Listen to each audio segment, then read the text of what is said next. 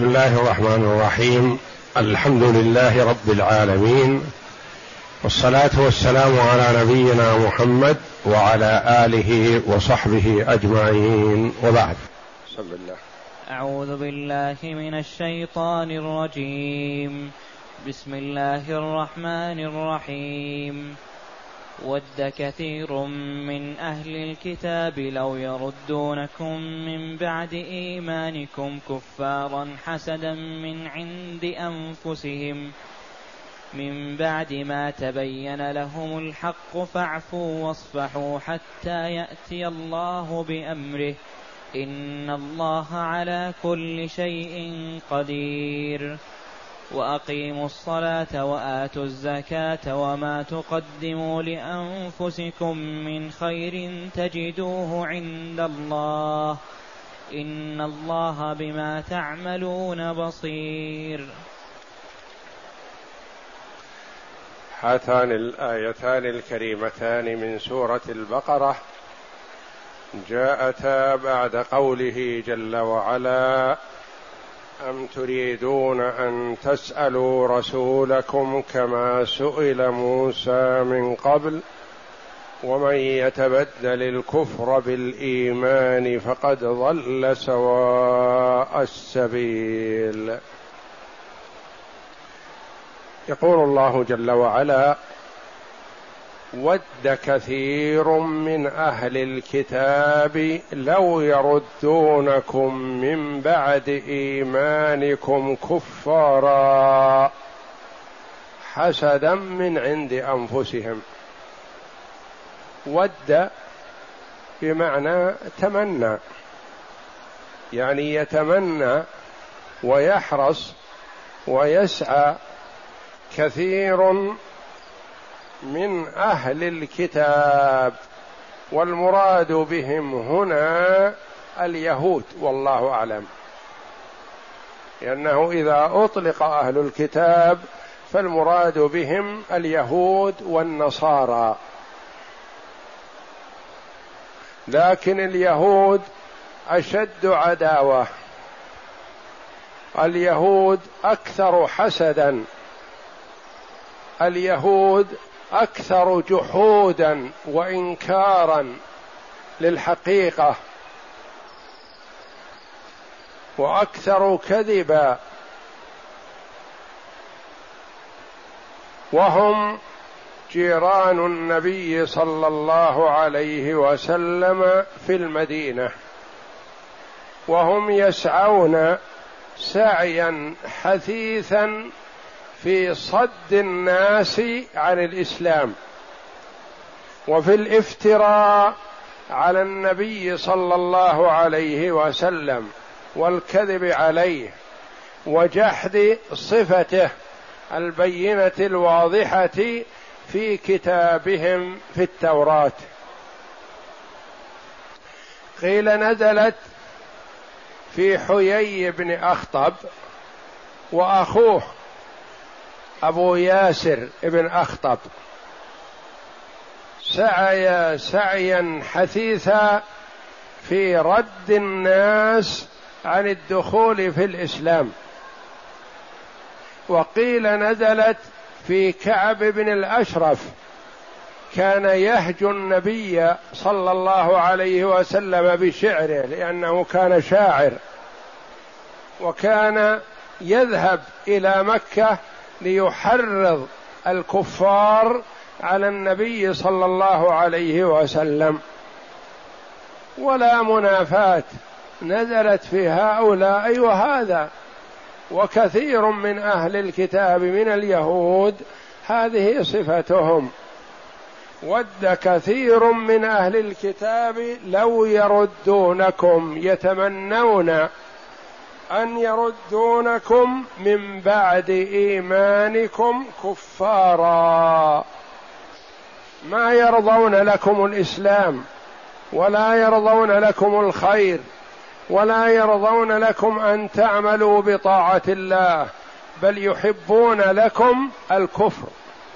وهذا إيضاح من الله جل وعلا لعبده ورسوله محمد صلى الله عليه وسلم وللأمة بأن اليهود أعداء لكم فلا تصدقوهم ولا تستنصحوا منهم ولا تقبلوا لهم ما يقولون لكم فهم يخادعونكم ويخونونكم ويكذبون عليكم فهذه صفتهم أنهم يتمنون من المسلمين أن يرجعوا كفارا.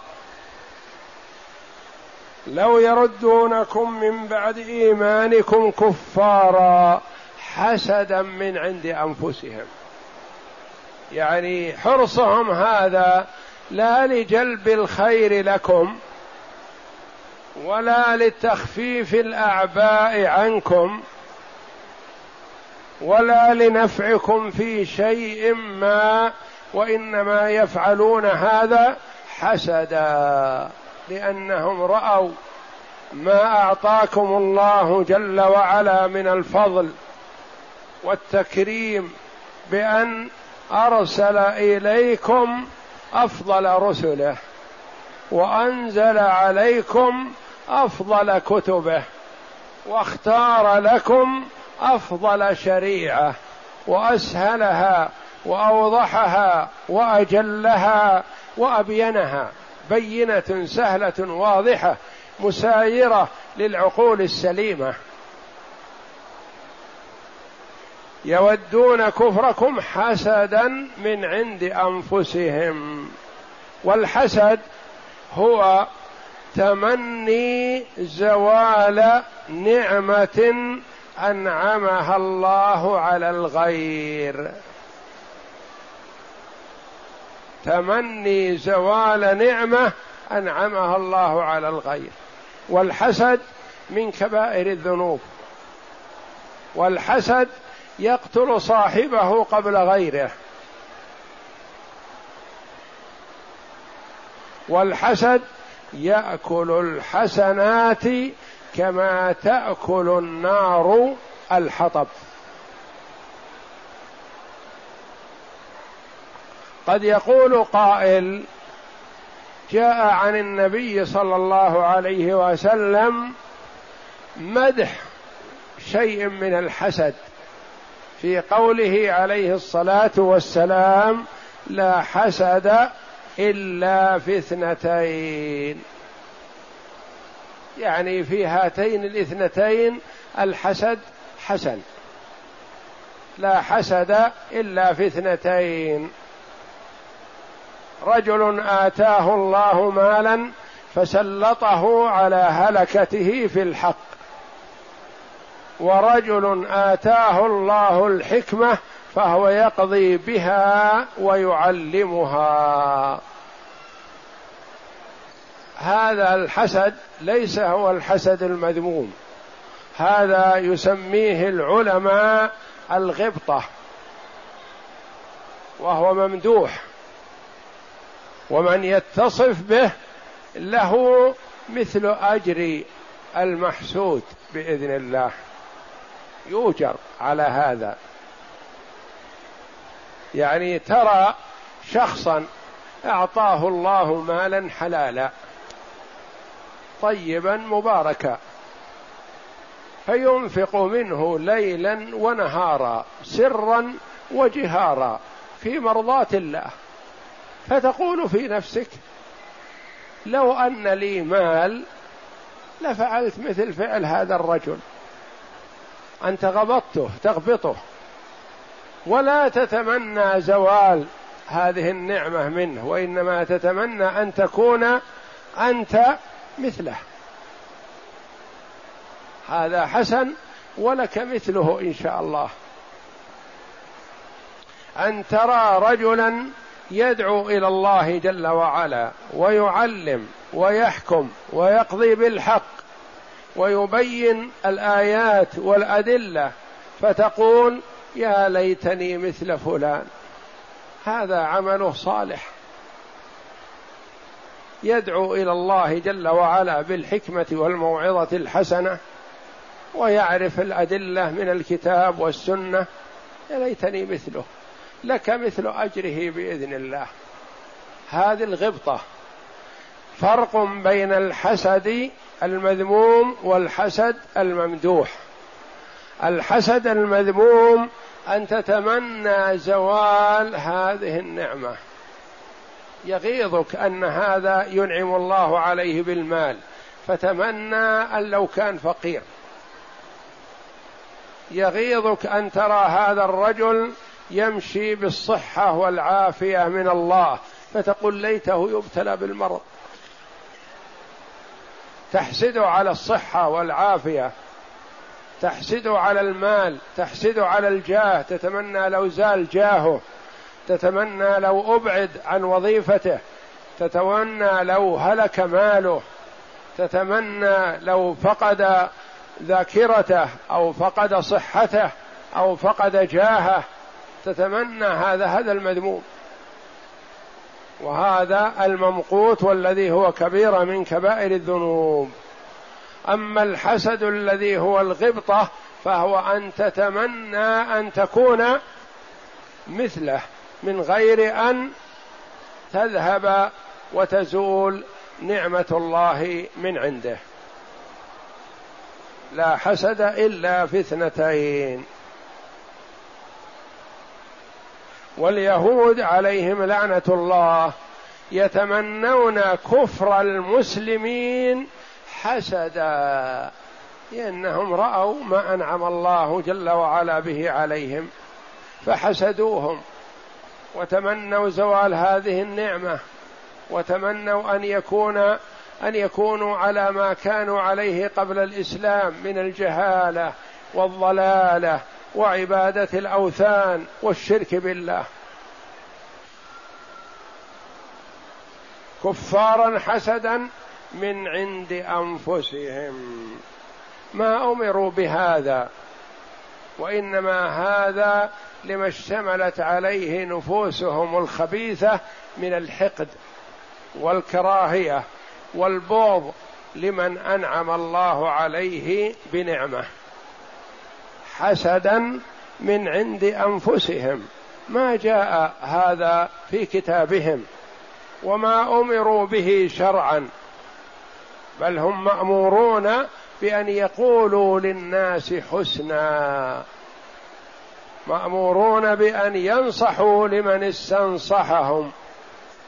مأمورون بأن يرشدوا من استرشدهم لأنهم الكتاب واهل علم فكان مشركو قريش إذا أشكل عليهم أمر من أمر النبي صلى الله عليه وسلم أرسلوا إلى المدينة وفد يستفتيهم ويسألهم لأنهم معترفون أنهم أهل علم.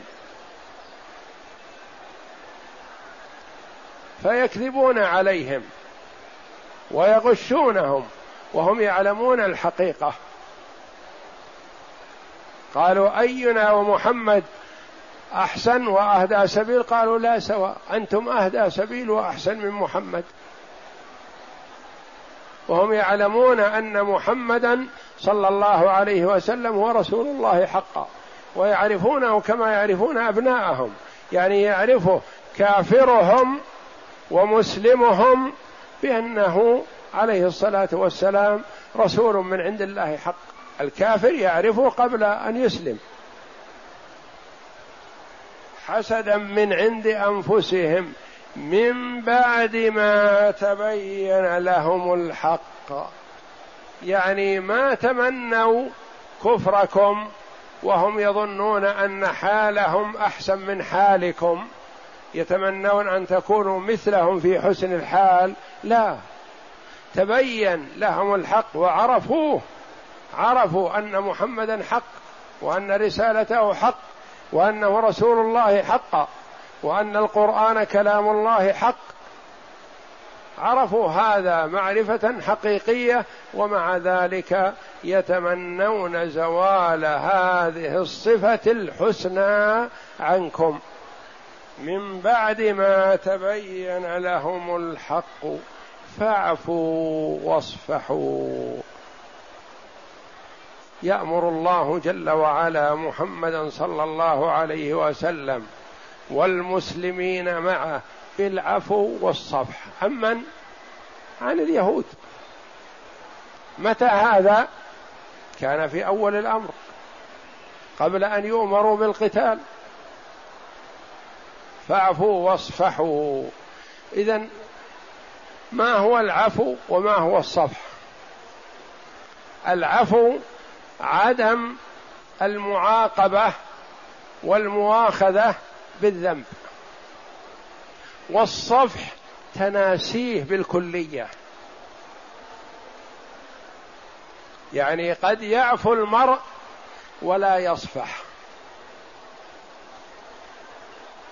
يعفو عمن أساء إليه يعني ما يواخذه ما يعاقبه. يتحمل ولا يعاقبه لكن ضميره ملآن غضب عليه. في كل ساعة وكل وقت يتذكر هذا الذنب. يقول هذا فعل وفعل هذا فعل وفعل فإذا صفح معناه أنه لم يعاقب وتناسى هذا الذنب غفل عنه. كأنه لم يفعل شيء. فاعفوا واصفحوا. إلى متى يا ربي؟ حتى يأتي الله بأمره. اعفوا واصفحوا. الله حكيم عليم جل وعلا. ما شرع لمحمد صلى الله عليه وسلم القتال ولم يكن معه إلا أبو بكر وعلي. ما شرع لهم القتال. ولا شرع عليهم القتال وفرض عليهم القتال ولم يكن معه إلا ستة. يقول الصحابي أنا سدس الإسلام والآخر يقول أنا ربع الإسلام يعني رابع أربعة في الإسلام وسادس خمسة في الإسلام. ما شرع القتال جل وعلا. في مكة ما شرع القتال وأمرهم إذا أرادوا أن يصلوا أن يستخفوا ويذهبوا في الشعاب وفي الأودية يصلون ما يصلون عند الكعبة. هاجروا إلى المدينة كذلك ما أمروا بالقتال. حتى أنزل الله جل وعلا أذن للذين يقاتلون بأنهم ظلموا. فبعض العلماء رحمهم الله يقول هذه الآية فاعفوا واصفحوا هذه منسوخة بآية السيف. بعضهم يقول لا هذه ليست منسوخة لأن أصلا مغيات بغاية فاعفوا واصفحوا إلى كذا حتى يأتي الله بأمره. جاء الله بأمره خلاص انتهى موضوع العفو والصفح. خذوهم بالقوة. خذوهم بالقوة. وما المراد بآية السيف؟ ما هي آية السيف؟ يقول كثيرا ما يعبر المفسرون رحمهم الله بقولهم هذه الآية منسوخة بآية السيف. يقول طالب العلم ما هي آية السيف؟ نقول ليست آية واحدة بل هي آيات في القتال. قالت يا أيها الذين آمنوا قاتلوا الذين يلونكم من الكفار وليجدوا فيكم غلظة. فخذوهم واقتلوهم حيث ثقفتموهم. آيات كثيرة. فيها الأمر بقتال الكفار. هذا المراد بآية السيف. وهل هذه الآية منسوخة أو مغيات بغاية إلى وقت؟ قولان للمفسرين رحمهم الله. منهم من قال منسوخة لأن الله أمر رسوله والمؤمنين بالعفو والصفح ثم انتهى. بالأمر بالقتال فيعتبر هذا نسخ. ومنهم من قال هذا لا يعتبر نسخ وإن لأن هذا الأمر فاعفوا واصفحوا مغيى بوقت. فإذا انتهى هذا الوقت خلاص ما يكون منسوخ إنما انتهى وقته. فاعفوا واصفحوا حتى يأتي الله بأمره. وقد جاء الله بأمره. فاليهود الذين أمر النبي صلى الله عليه وسلم بالعفو والصفح عنهم جاء الأمر من الله. وسلط الله رسوله صلى الله عليه وسلم عليهم. وأخزاهم الله وأذلهم على يد رسوله صلى الله عليه وسلم. فما مات رسول الله صلى الله عليه وسلم حتى أجلى من أجلى من اليهود. وقتل من قتل من اليهود. وأخذ الجزية ممن من فريق من اليهود. وأسلم فريق من اليهود. فقر الله عين رسوله صلى الله عليه وسلم بأن أظهره عليهم كما أظهره على كفار قريش. في أول موقعة حصلت بين المسلمين والكفار على ضعف وقلة من المسلمين وقوة وكثرة من الكفار نصر الله أولياءه. فأسروا سبعين من صناديدهم وقتلوا سبعين. قتلوا سبعين في المعركة وأسروا سبعين. ثم هؤلاء السبعون المأسورون خير الله رسوله صلى الله عليه وسلم فيهم فأخذ الفداء من بعضهم وقتل من قتل منهم ومن على من من بلا شيء.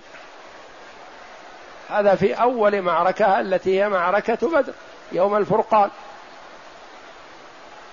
ثم جاء النصر المؤزر العظيم من الله جل وعلا لما فتح الله جل وعلا لرسوله مكة في السنة الثامنة من الهجرة. ووقف صلى الله عليه وسلم بباب الكعبة خطيبا على كفار قريش وهم مصغون اذلاء بين يديه صلى الله عليه وسلم. ما يدرون ماذا سيعمل بهم.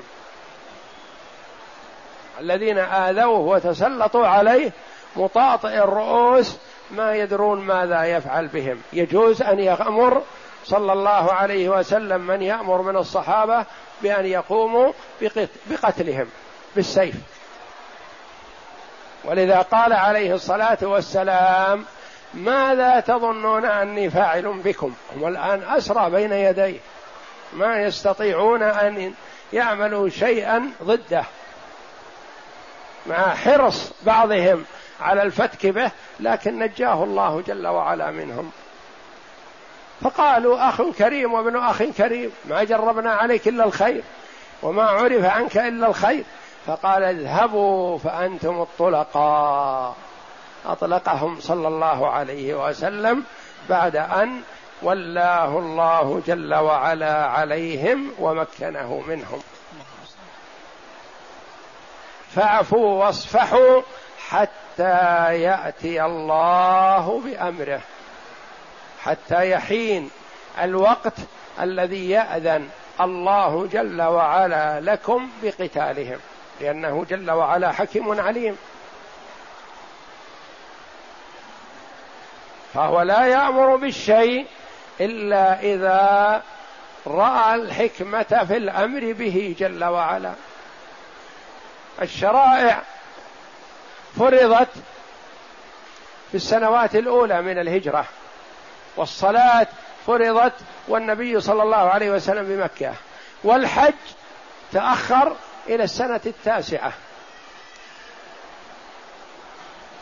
ثمان سنوات والنبي صلى الله عليه وسلم بالمدينة ما في حج. لما؟ لأن مكة بأيدي الكفار. فما يستطيع المسلم أن يحج ما فرض الله الحج. أخر الله الحج حتى يسر الله ويسر فتح مكة لرسوله صلى الله عليه وسلم. والله جل وعلا قادر على أن يفتحها لرسوله صلى الله عليه وسلم قبل هجرته. وفي السنة الأولى من الهجرة لكنه جل وعلا حكيم عليم يعلم عباده الحكمة. والتؤده والسير في الأمور بحسب وما لا مشقة فيه. فاعفوا واصفحوا حتى يأتي الله بأمره. جاء الله بأمره وأمر بالقتال فوقع فيهم قتل عظيم في اليهود ونكل بهم ومنهم هؤلاء. الذين نزلت الآية بسببهم حيي بن أخطب وأخوه أبو ياسر وكعب ابن الأشرف. هؤلاء صناديد ورؤساء وعظماء يهود المدينة حتى يأتي الله بأمره. ثم ختم الآية جل وعلا بما يطمئن نفس كل مؤمن ومؤمنة بأن الله جل وعلا على كل شيء قدير. لا تظن أن هذا التأخير لعدم قدرة أو الإمهال أو الأمر بالصفح لأنه غير قادر تعالى وتقدس فهو على كل شيء قدير. جل وعلا قادر على أن يؤيد رسوله بالملائكة وهو وحده. قبل أن يسلم معه أحد. إن الله على كل شيء قدير. كل شيء. شيء نكرة.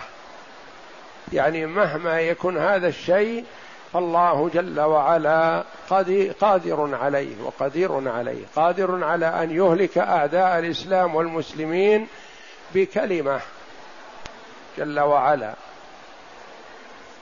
لكنه يؤخر ما يؤخره لحكمة جل وعلا. إن الله على كل شيء فهو قادر على كل شيء. لا يستثنى من ذلك شيء عظيم أو صغير أو خفي أو ظاهر.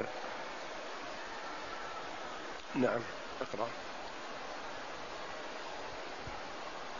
يحذر تعالى عباده المؤمنين عن سلوك طريق الكفار من أهل الكتاب ويعلمهم بعداوتهم لهم في الباطن والظاهر وما هم مشتملون عليه من الحسد للمؤمنين. مع علمهم بفضلهم وفضل نبيهم ويأمر تعالى عباده المؤمنين بالصفح والعفو أو الاحتمال حتى يأتي أمر الله من النصر والفتح. ويأمرهم بإقامة الصلاة وإيتاء الزكاة ويحثهم على ذلك ويرغبهم فيه.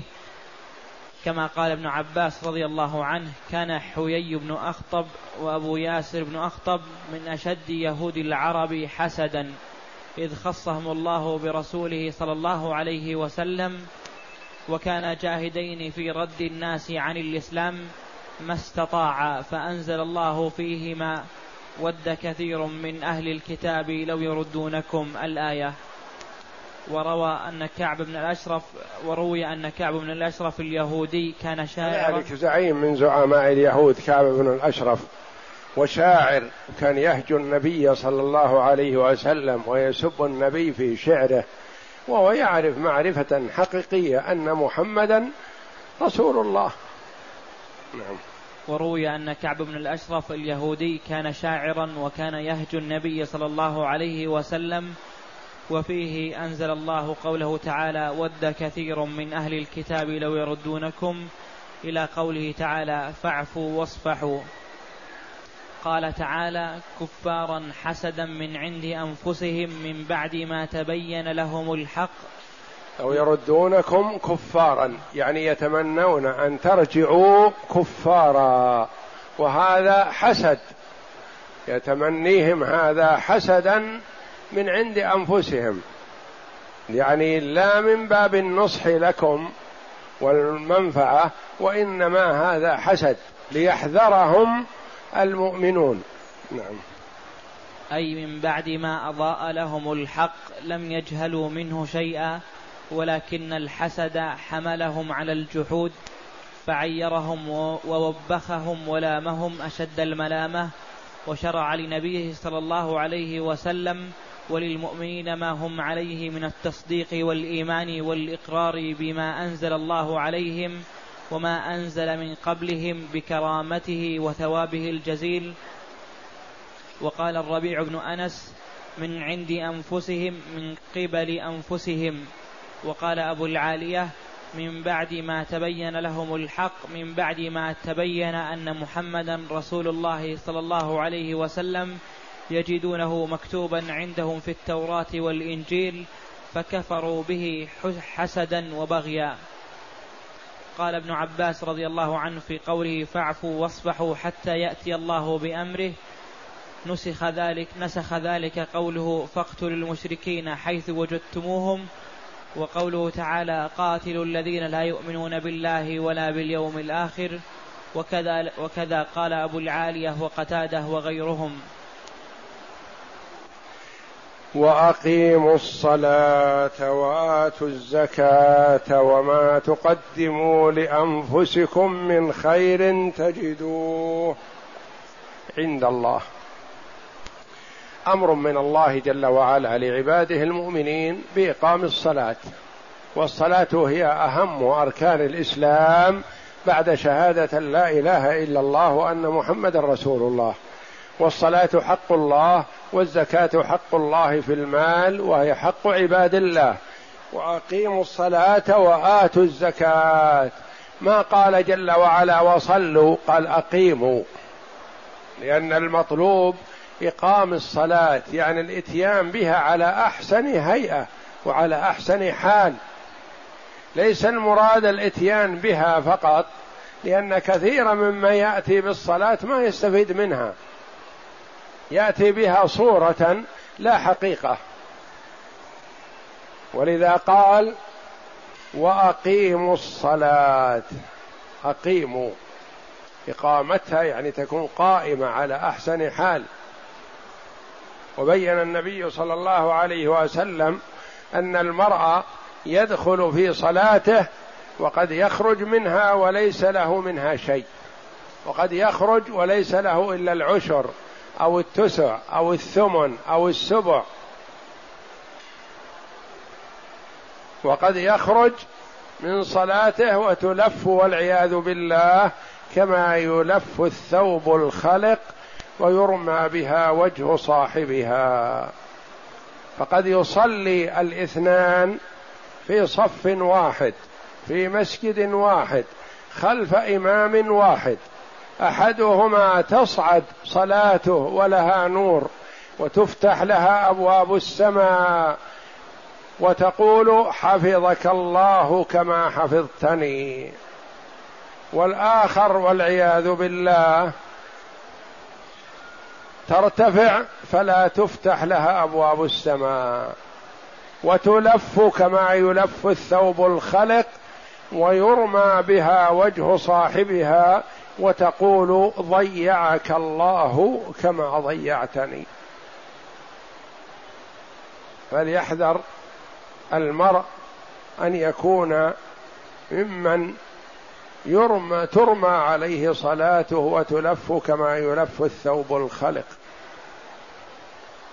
وذلك بالإقبال على الله جل وعلا والتذلل بين يديه والخشوع وتكميل ما يجب عليه في صلاته من استكمال وضوئها واللباس الساتر لها والعناية بها وحضور القلب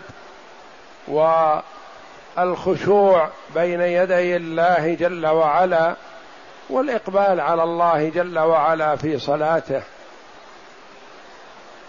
وأقيموا الصلاة وآتوا الزكاة. قرينتان الصلاة والزكاة. لأن بعض الناس ما يهمه لو يصلي الليل والنهار لكن ما يخرج لي ريال. حق الله. يبخل بالمال. ومن الناس من يكون بالعكس يبذل مال ولا يهمه المال لكن صلاة ما يصلي والعياذ بالله فهو خاسر وكلاهما خاسر. وإنما ينتفع المرء إذا قرن بينهما. كما قال أبو بكر رضي الله عنه والله لأقاتلن من فرق بين الصلاة والزكاة. لما امتنع أناس من دفع الزكاة وهم يصلون ويصومون ويشهدون أن لا إله إلا الله. جهز أبو بكر رضي الله عنه الجيوش الإسلامية لقتالهم. فقال له عمر وبعض الصحابة كيف تقاتل أناس يشهدون أن لا إله إلا الله وأن محمدا رسول الله ويصلون؟ ألم يعصموا منك دماءهم ومن قال والله لأقاتلن من فرق بين الصلاة والزكاة؟ فيقول عمر رضي الله عنه لما ان رأيت الله قد شرح صدر أبي بكر للقتال عرفت أنه الحق.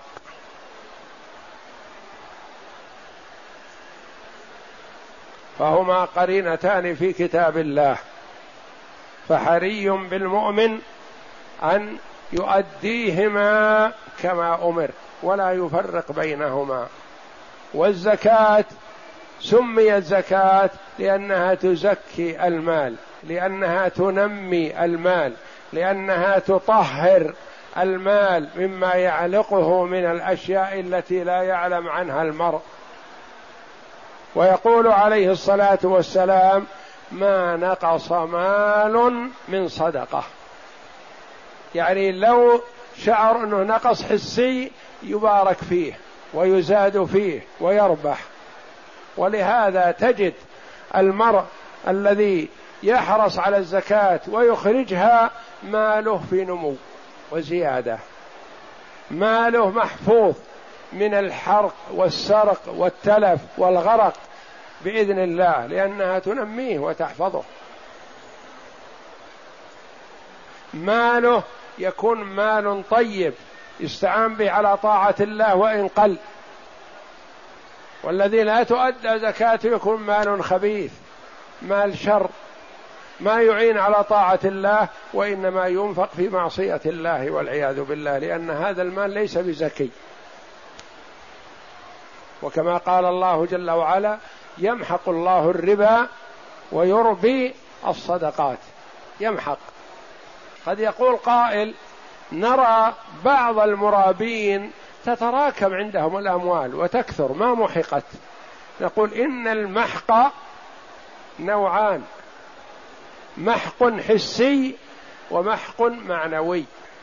فالمحق الحسي تجد كثيرا من المتعاطين للربا عنده الأموال الطائلة فبينما هو في وقت قصير وإذا هو مفلس وإذا هو مدين وإذا هو سجين مطلوب منه أموال كثيرة. ذهبت هلكت هلك ماله. هذا محق حسي.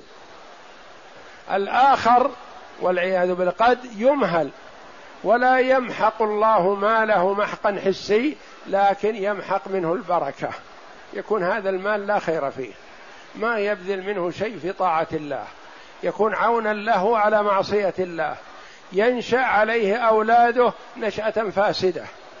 نشأوا على الحرام والمال الخبيث فينشأون مجرمين كفار فساق. عصاة لله. ما يعملون بطاعة الله لأنه نماهم على المال الخبيث والطعم الخبيث. والنبي صلى الله عليه وسلم لما طلب منه سعد رضي الله عنه أن يدعو الله بأن يكون مستجاب الدعوة قال له يا سعد أطب مطعمك تكن مستجاب الدعوة. اجتنب المال الحرام ولا تأكل إلا مال حلال يجيبك الله. وليست هذه فائدة لسعد وحده رضي الله عنه وإنما أعطاه عليه الصلاة والسلام كلمة جامعة له وللأمة قاطبة من بعده. يا سعد أطب مطعمك لا تأكل حرام. لا تأكل ربح ربا غش خديعة قمار اجتنب الحرام.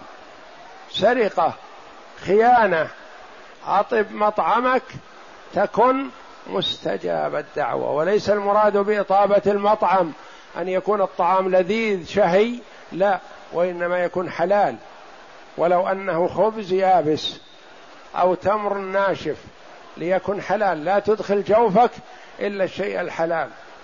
فأبو بكر رضي الله عنه لما أحضر له غلام طعاما أكله. فلما كان فيه شبهة أدخل أصبعيه في حلقه وقاء كل ما في بطنه. لأنه ما يحب أن يبقى في بطنه شيء من المال الذي فيه شبهة.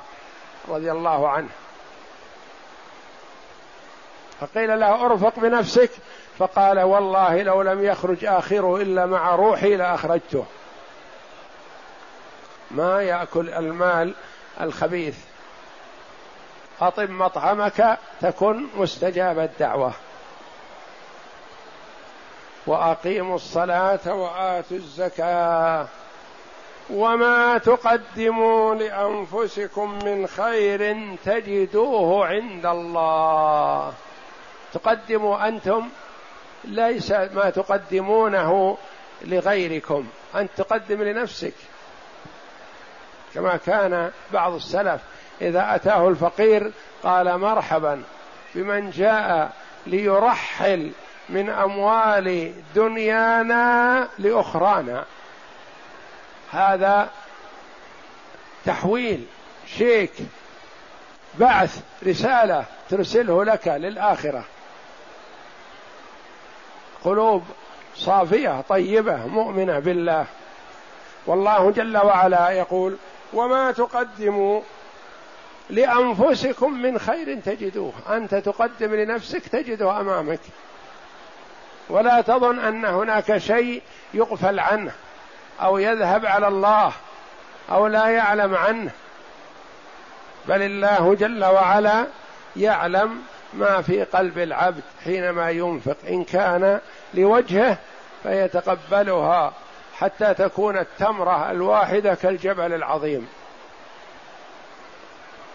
أو يكون رياء وسمعة لا قيمة له كما قال الله جل وعلا وقدمنا إلى ما عملوا من عمل فجعلناه هباء منثورا. عمل عظيم عمل كثير لكن لغير وجه الله فلا قيمة له. وما تقدموا لأنفسكم من خير تجدوه عند الله. إن الله بما تعملون بصير. هذه فيها وعد. وفيها وعيد فيها رجاء وفيها تخويف فيها بشارة وفيها نذارة. إن الله بما تعملون بصير. كل ما تعمله من عمل خير فإن الله جل وعلا بصير به.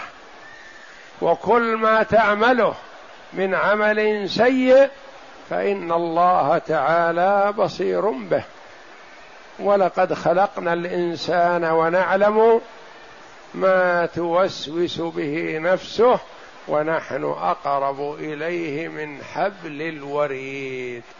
العرقان في العنق. إن الله بما تعملون بصير. وعد ووعيد. إذا قدمت مثقال ذرة من خير فأبشر بثوابها. ما تضيع لك. إذا قدمت عملا سيء تناله. إن لم يعفو الله عنك. تجد عقابه. فأنت تعمل العمل لنفسك. كما قال الله جل وعلا في الحديث القدسي يا عبادي إنما هي أعمالكم. أحصيها لكم. ثم أوفيكم إياها فمن وجد خيرا فليحمد الله ومن وجد غير ذلك فلا يلومن إلا نفسه. هذا الذي قدمت. تقدم شر وتريد الخير؟ لا. تقدم خير وتحصد شر؟ لا ابدا لأن الله جل وعلا لا يظلم الناس شيئا. ومن يعمل مثقال ذرة خيرا يره ومن يعمل مثقال ذرة شرا يره.